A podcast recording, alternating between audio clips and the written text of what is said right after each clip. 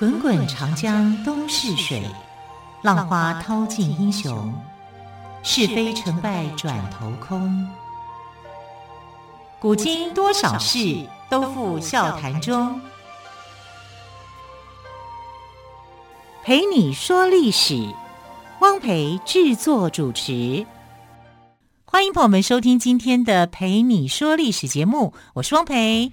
同样再次为朋友们邀请到历史专栏作家于远炫老师来到节目当中。老师好，主持人好，听众朋友大家好。老师真的说到刘邦就会想到项羽，好像这两个人切割不开来哦。呃，他们就是宿命嘛，宿敌呀。对啊、呃，然后其实在这个楚怀王啊，因为在项梁过世以后，项羽是急着要报仇的。啊！可是楚怀王这个时候呢，却下了一道命令啊，就是说，谁能够先入关中者，关中就是现在的这个咸阳啊，就是秦朝的首都，谁能够先占领秦朝的首都，谁就先当王啊，他就封谁当王啊，这是一道命令。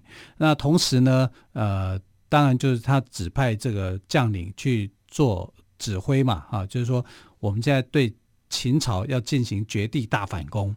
那这个时候的章邯在哪里呢？章邯跟王离这两个将领啊，在奉命攻打赵国。那赵国这时候就发出了一个求救的信号，希望楚怀王派兵去救他啊。因为呃，秦朝末年天下大乱的时候啊，仿佛这个春秋战国时期的那些诸侯国就通通都恢复他们自己国家的一个称号了。所以赵国这边喊围啊，所以呢，呃。当时的这个楚怀王就命令哈，就是他的上将军哈，就是他的主将宋义，亲子冠军宋义去救援。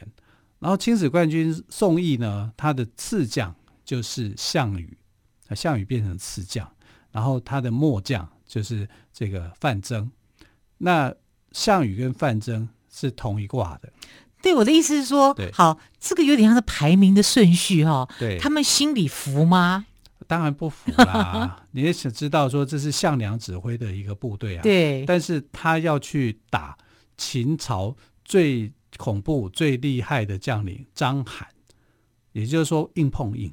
章邯真的有这么厉害？他很厉害，真的很厉害，他可以列入名将首之列的。哈、嗯，他之所以会兵败如山倒，那是另外的原因。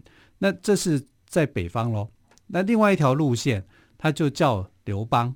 刘邦去这个啊，往西推进到这个咸阳。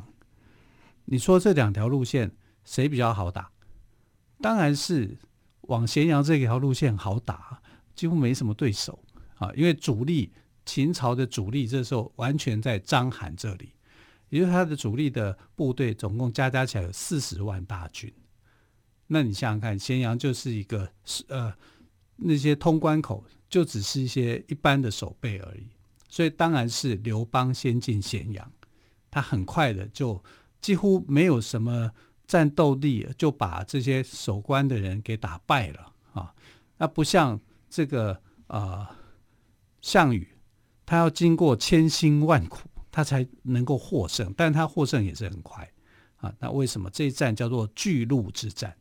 巨鹿之战呢，是中国这个战争史上面呢、啊、非常非常特殊的一个战一个战场的一个案例，因为是以少胜多，啊，以快打慢，我这个是非常的特别的啊。然后巨鹿之战的获胜还是破釜沉舟，因为项羽到那以后就把他的船全部都给。集成了。哎，巨鹿之战在历史上是一个很有名的战役，很有名的战役，非常有名的战役。但巨鹿之战原先的指挥者是宋义，不是项羽，嗯、是项羽夺了宋义的军权。那为什么要夺呢？因为那时候的命令就是楚怀王命令下来，就是宋义哈就带领着部队哈要去救援赵国嘛。但是宋义就走得很慢，慢慢走，慢慢走。虽然他是个老先生了，但是走的也比较慢。那项羽这时候很年轻的二十几岁而已啊，他当然是比较冲动，因为他觉得我要为这个叔父报仇。结果你却慢慢走，走了四十六天都还没到。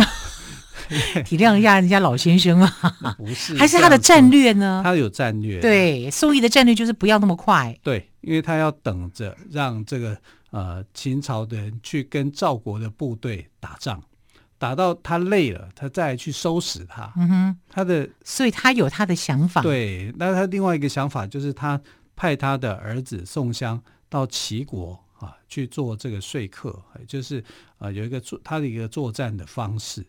那项羽呢就认为说，你根本就是在拖。如果我们能够以快打快，快速去救援他的话，那赵国就我们就可以形成里应外合，把秦国的部队给赶走，甚至消灭。这个做法应该是比较正确的吧？对，其实宋义的做法才是正确的。是宋义的做法正确，有谋略，是有谋略的。他这样做是比较稳扎稳打，稳扎稳打。因为宋义已经把秦朝的部队看成什么？看成是秦国时期的部队。可是他宋义已经忘了说，现在是秦朝，不是秦国。秦朝是一个乱七八糟的一个国度。为什么呢？因为秦始皇过世以后，胡亥二世把他自己的所有的亲朋好友全杀光，他的兄弟姐妹被都被他残杀，然后蒙恬也自杀啊，然后扶苏也死，所以他所带领的部队没有向心力，是这样子的。然后。这个章邯呢，虽然是很会带兵，也是这个秦国最后一位的猛将。他看到情势这么危险，他就赶快去跟当时的这个宰相赵高报告啊，因为李斯已经被害死了。他跟赵高报告的时候，没有人理他，甚至还要法办他。结果，你如果你是章邯的话，你会觉得怎么样？心寒呐、他就叫那个使者就回来啊，就干脆回来。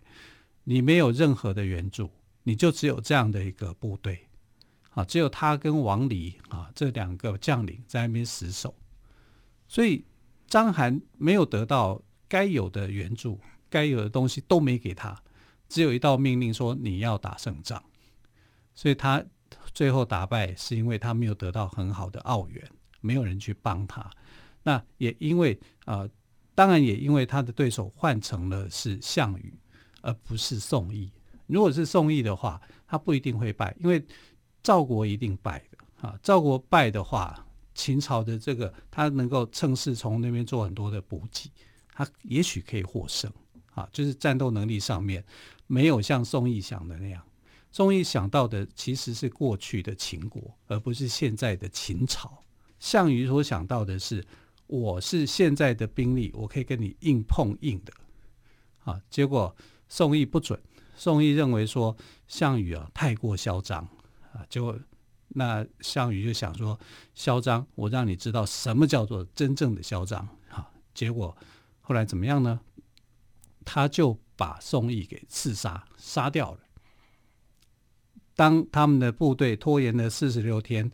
每个部队脸上都出现疲惫的状况的时候，他就告诉他的士兵讲说：“你看，我们走路走得这么慢，我们距离这么长，我们又累又渴，但是我们的将军在做什么？在作威作福。嗯哼，所以我们必须要杀掉他，啊，然后重新再来啊。所以后来这个宋义就被杀了，连带他的儿子宋襄也被杀。他就是要这样子取得这个。”呃，统一的这个行口径哈，然后去完成他的任务。所以项羽去击杀了宋义以后，他的部队就统一了，就所有的人都很信服他，包括末将范增，就根本就是自己对，就自己人嘛，军师，所以他们就到达这个呃战场，就是到达巨鹿这个地方。到巨鹿以后啊，你知道六国的这些人啊，很绝情的，他们就想说。你来这样的人就能够打败吗？我们不相信，没有人去帮他们，就叫闭上关，所有人都想都想要看笑话，或者是说看状况再说啊，嗯、所以他们没有出手帮助，就只有楚怀王派的这支军队啊，而且楚怀王当初派的主将也不是项羽，是宋义，宋义死了，项羽挂帅，挂帅了以后。他就跟章邯的部队哈就开始哈就打仗，当然这里面有很多的丰富的一个作战的技巧啊，你怎么样去切断他的后援啊，帮助啊干嘛？然后他在巨鹿这个地方呢，打到非常的惊险，几乎以一敌百，因为他人比较少，但是呢，他是精锐，他是骑兵啊，然后就把章邯的部队啊打得落花流水。结果壁上关的六国的军队啊，看到说这个项羽打胜仗，每个人都头低低的，甚至看到他不敢直接看他，就只好看别的地方，然后用膝盖走路走到他面前。跪下来，有需要到这样子吗？因为太那个场面太残忍，是，然后太猛烈，嗯、打到他们胆战心惊，嗯，他们很怕，万一得罪项羽的话，可能就是这个下场。哇，那可见的项羽那个时候散发的气焰也是令人震慑住哦，那个英雄气概啊，对，那个是光芒万丈的。所以六朝的这些六国的军队的这些指挥家看到项羽的这种打法。心惊胆战，而且项羽那时候率领部队去打的时候，你们身上的东西通通拿掉，然后就是只留下武器，然后这个江边的船只通通毁了，破釜沉舟，嗯，打赢了巨鹿之战。哇，完全的英雄气概哦！好，非常谢谢老师，我先休息一下喽。更多有关于项羽跟刘邦的故事，再请于老师来帮我们做补充。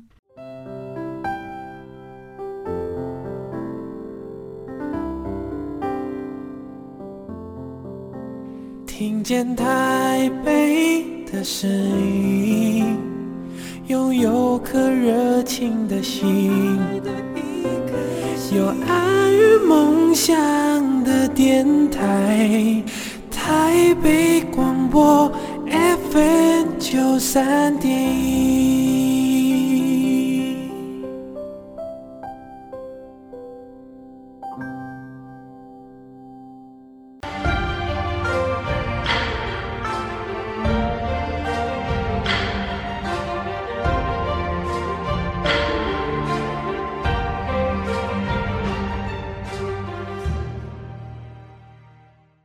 你说历史节目，我是汪培。今天我们特别来宾，历史专栏作家于远炫老师谈到的，刚刚跟我们谈到的是项羽打赢了巨鹿之战，哇，好惊险的一战啊！可见项羽真的还蛮厉害的，因为他已经先杀掉他的主帅。也就是宋义啊，跟他的儿子宋襄，所以他领兵作战的时候呢，已经是摆脱了宋义的那套观念跟想法了，来执行自己的这样的一个作战的方式。可是老师，他跟宋义跟他的儿子，以及以及宋义的儿子宋襄，他们算是自己人啊，他杀自己人，这样对吗？照理说是不对啦。对啊，啊但是不同卦就没有什么对与不对了、嗯、啊，因为呃，他等于算是楚怀王这一边的。嗯哼。但你你杀了杀掉了主帅，你必须要跟楚怀王做一个交代啊，所以他就说这个宋义他们想要谋反，反正都是用这种理由啦啊，那你才能够处理他。那楚怀王本身就是一个傀儡嘛，基本上来讲，他是像是一个傀儡的存在，所以他没有办法去应变这样的一个大局，嗯、他也只能够让这个呃对让看看就是说项羽能不能打赢这场仗。嗯、那其实。没有人知道项羽会打赢啊，因为他带的部队要比这个呃秦朝的这个将领来的少。秦朝是有四十万大军，四十万啊，对呀、啊，好多哦。那你你要怎么打赢呢？而且他他的作战方式，我们现在讲有两个成语，我们常常搞混，一个叫做破釜沉舟，是，一个叫背水一战。对，破釜沉舟呢，指的是项羽，项羽他。渡河以后，哈，因为在巨鹿这地方必须要渡河，有个漳水。他渡河以后呢，他让这个呃士兵们把帐篷这些什么东西都都给弄烧掉，然后啊把锅子煮饭的锅子全部都敲掉弄坏，搭过来的船也把它弄沉，所以叫破釜沉舟。意思就是我们要有绝对的勇气去作战。那背水一战呢，是韩信，韩信选择后面是水。通常来讲，作战的时候，你要选择的你的背后的靠山哈是山，因为叫靠山嘛，而不是水嘛。你如果靠水的话，万一你打败仗，你就没处逃，而且容易淹死，因为你会变成这样子。所以他是违反作战观念的啊。但这两个人都打胜仗啊，所以一个叫做。破釜沉舟也叫背水一战，这两个这个成语的出处跟用法是来自这里，是不，而且也不太一样啊、嗯。然后破釜沉舟的项羽的军队就跟秦朝的主力的军队作战，他为什么能够打赢？他的将领非常的勇猛。那个时候将领叫做英布，英布就说：“我这一生当中能够跟项羽共同合作对抗敌人，就是我最大的荣幸。”嗯，他很会鼓舞士气。项羽非常会鼓舞，那底下的部署都觉得跟他一起作战是一件很感动跟骄傲的事情。是，就是这样子。但项羽也有其他的弱点，他的弱点可能比他的优点要来得多哈、嗯。所以他在这场鼓舞士气以后呢，全部人以一当百啊，哇，打士气大振。对，因为秦朝在想说，我们叫虎狼之军，什么时候虎狼之军变成你们了？虎狼之军，秦朝已经被打得真的不成样子。所以，为什么后来这些六国的带兵统战的这六国将领啊，会不由得的跪下来啊？是因为没看过这种部队，没看过这种激烈的场面。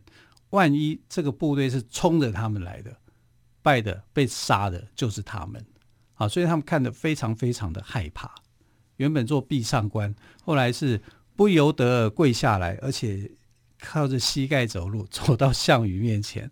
项羽这个时候就是称霸天下的一个霸王啊，他上面还有皇帝啊，对不对？还有一个楚怀王啊，所以他只是一个将领而已哦。啊，他在结束了这场巨鹿之战以后呢，他是分封诸侯的，所有的诸侯的任命是由他来任命的。那楚怀王只能够接受的。楚怀王后来还被他派了英布去把他给杀了。啊，所以你可以知道，项羽这时候是宰治天下的，他打得那么辛苦，可是就在这个时候，刘邦在做什么？刘邦已经破关了，已经进了咸阳了。他进了咸阳，这这个过程是没什么好叙述的。说真的讲，比起这个巨鹿之战，他那哪算什么战啊？就是当然张良用了计谋，好，就是把这个呃守关的人骗了。骗了以后呢，守关就放松了警戒，放松了警戒之后，他们又去追击，啊，就是破关，破关而入，然后进入咸阳。那进入咸阳以后呢，咸阳的这些父老都很担心啊，很害怕，因为不知道自己会变成什么下场。但是呢，刘邦对他们讲说：“乡亲父老啊，你们不用担心，啊，我只跟大家约法三章，杀人者死。”啊，杀人者死，伤人及盗抵罪，就这么简单，其他的不用，其他的清朝任何法律我都废除，都不要。啊，所以这个法令很简单，就是当然听起来就觉得很舒服，嗯、我不必再为压力没那么大了，就就突然之间就减轻了。对，所以他们都很希望说他能够当咸阳王，好，能够封王啊，因为楚怀王那时候的命令是这样嘛。嗯、好，然后他进入咸阳城以后呢？因为这时候咸阳城几乎都空的啊，然后那个呃，他们的最后一个皇帝就是可能变三世的，叫做子婴啊，子婴就出来投降。出来投降以后呢，他就跟子婴讲啊，你就好好的吧，反正就是这样，我们也不会对你怎么样，好，就是安抚啊。安抚以后呢，他第一次看到咸阳的这个城市，咸阳的宫殿，咸阳的美女。哦，那个刘邦的色心就起来。刘邦基本上是这样的，好色、贪财、爱权力。哎，不是所有的帝王都这样，很像。对啊、所以他一得势以后，他就哇，这珠宝是我的，这些都是我的，这些美女，这是他从因为这是他从小的梦想啊，大概就是这样子啊。对啊，我今天终于有这一天了，对，那非常开心啊。可是。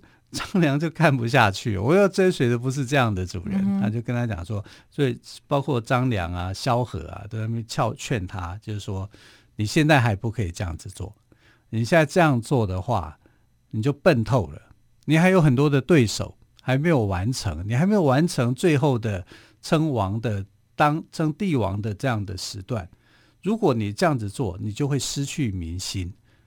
啊失去民心，你还你还拿什么要去争夺天下？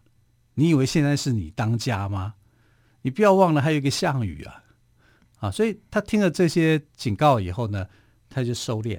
哦，好，钱财不要，美女不碰，就把自己好像变得是那种伟人一样，操守伟大，心里搞不好很懊恼。对，但是呃，但他至少愿意查纳雅言啊，在当那个时候。对，就是他能够他的改变很快啊，他是应变能力很快，他知道哦，这样的话我暂时忍住，对我来讲有利啊，所以他就收敛啊。那有人就建议他说，这样子啊，把函谷关也给封了啊，就是不让人家进来，我们在里面有可以像是一个小国王一样。然后呃，这个刘邦就想说，哎，好像也对，这个时候。自己当个小国王也很很有乐趣，也可以享受那种感觉。所以说，成功是属于应变能力强的人。是啊，但是他把函谷关给封了以后，嗯、项羽他不是巨鹿之战打完吗？对啊，巨鹿之战打完，他就要进咸阳啊。嗯、那进咸阳以后啊，函谷关关起来了，进不去啊。那怎么办呢？怎么办？我说，如果你不放出来的话，我就率军队打。